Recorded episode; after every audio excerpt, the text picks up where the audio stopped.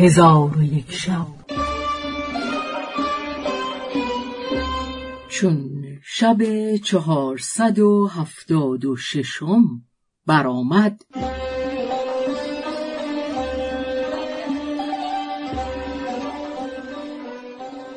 حکایت ترکه پیر. و از جمله حکایت ها این است که مردی نکوکار گفته است که من در نیل مصر ملاح بودم و کشتی از جانب شرقی به سوی غربی میگذراندم. روزی از روزها در زورق نشسته بودم که شیخی با روی درخشنده تر از ماه بیامد و مرا سلام داد و به من گفت مرا از بحر خدا به کشتی می‌گذاری؟ گفتم آری. آنگاه به کشتی آمد. من او را به جانب شرق بگذراندم و او را خرقه و انبانی بود. چون خواست که از کشتی بدرآید به من گفت چون فردا به نزد منایی مرا در زیر این درخت مرده یابی. آنگاه مرا غسل ده و با کفنی که در زیر سر من خواهد بود مرا کفن کن و به من نماز کرده در این ریگستان به خاکم بسپار و این خرقه و انبان و عصا با خود ببر. هر وقت کسی بیاید اینها را از تو بخواهد تو اینها به او برسان. آن مرد گفته است که من از سخن او در عجب شدم و آن شب را بخفتم. چون بامداد شد به انتظار بنشستم. چون هنگام ظهر برآمد وصیت او را فراموش کردم.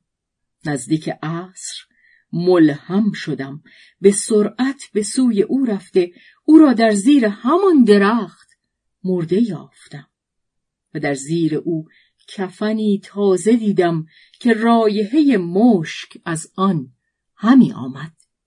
پس من او را غسل داده کفن کردم و بر او نماز گذارده به خاکش سپردم. پس از آن از نیل بگذشتم و هنگام شام بود که به جانب غربی بیامدم و خرقه و عصا و انبان با من بود.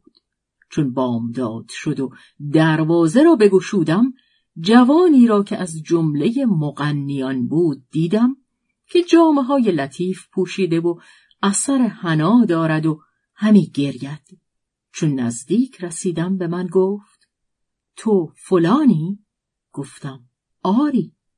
گفت امانت بیاور. گفتم امانت کدام است؟ جواب داد خرقه و انبان امانتی است که به تو سپرده اند. گفتم تو را با آنها چه کار است؟ گفت چیزی نمی‌دانم بجز اینکه دوش در بزم عیش فلان به سر بردم و تا سهرگاهان تغنی می کردم. چون هنگام سحر برآمد از بحر راحت بخفتم. ناگاه شخصی با من گفت که خدای تعالی روح فلان ولی را قبض کرد و تو را به جای او بنشاند. اکنون نزد فلان ملاح شو و خرقه و انبان و عصا از او بگیر که آن ولی آنها را از برای تو سپرده. ملاح گفته است که من آنها را بیرون آوردم و به او دادم. در حال او جامعه های خود بکند و آن خرقه بپوشید و مرا در آنجا گذاشت و برفت. من به سبب اینکه از این مکرمت محروم ماندم همی گریستم تا اینکه شب درآمد. من بخفتم. خدای تعالی را در خواب دیدم که به من گفت ای بنده من آیا بر تو ناهموار است که او را به سوی خود بازگردانم؟ بدان که این نعمتها از فضل من است.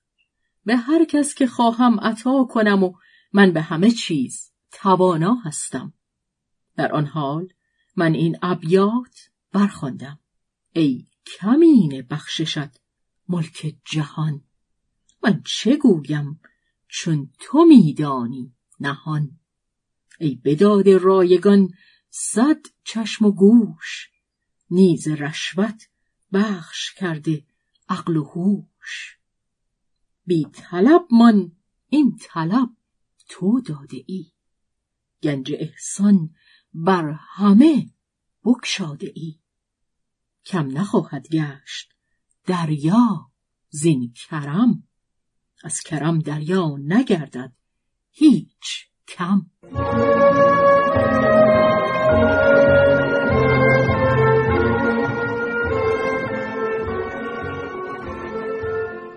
حکایت گمگشتگان.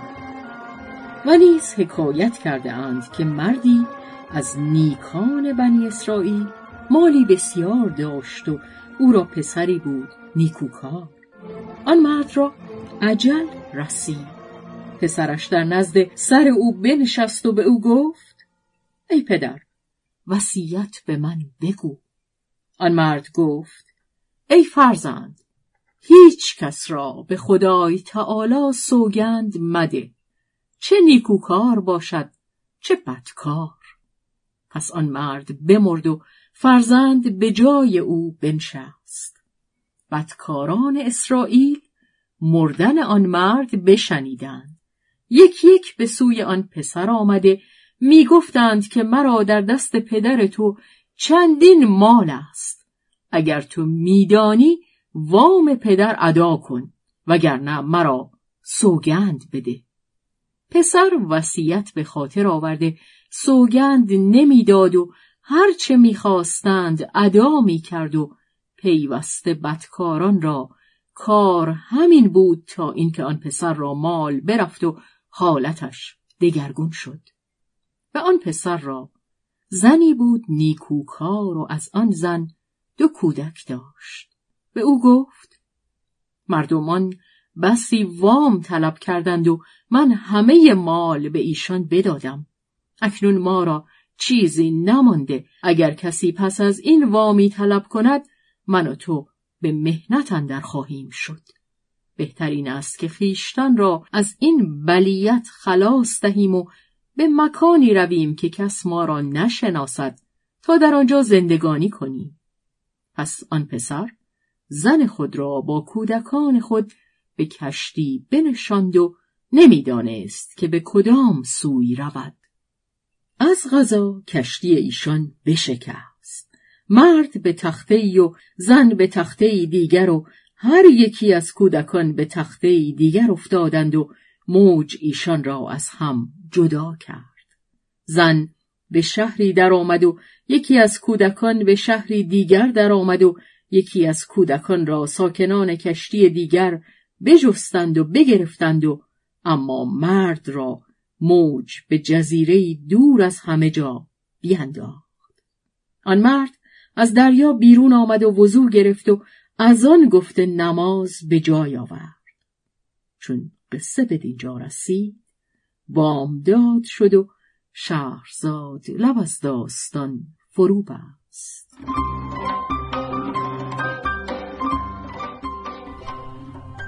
به روایت شهرزاد فتوهی تنظیم از مجتبا میرسمیعی.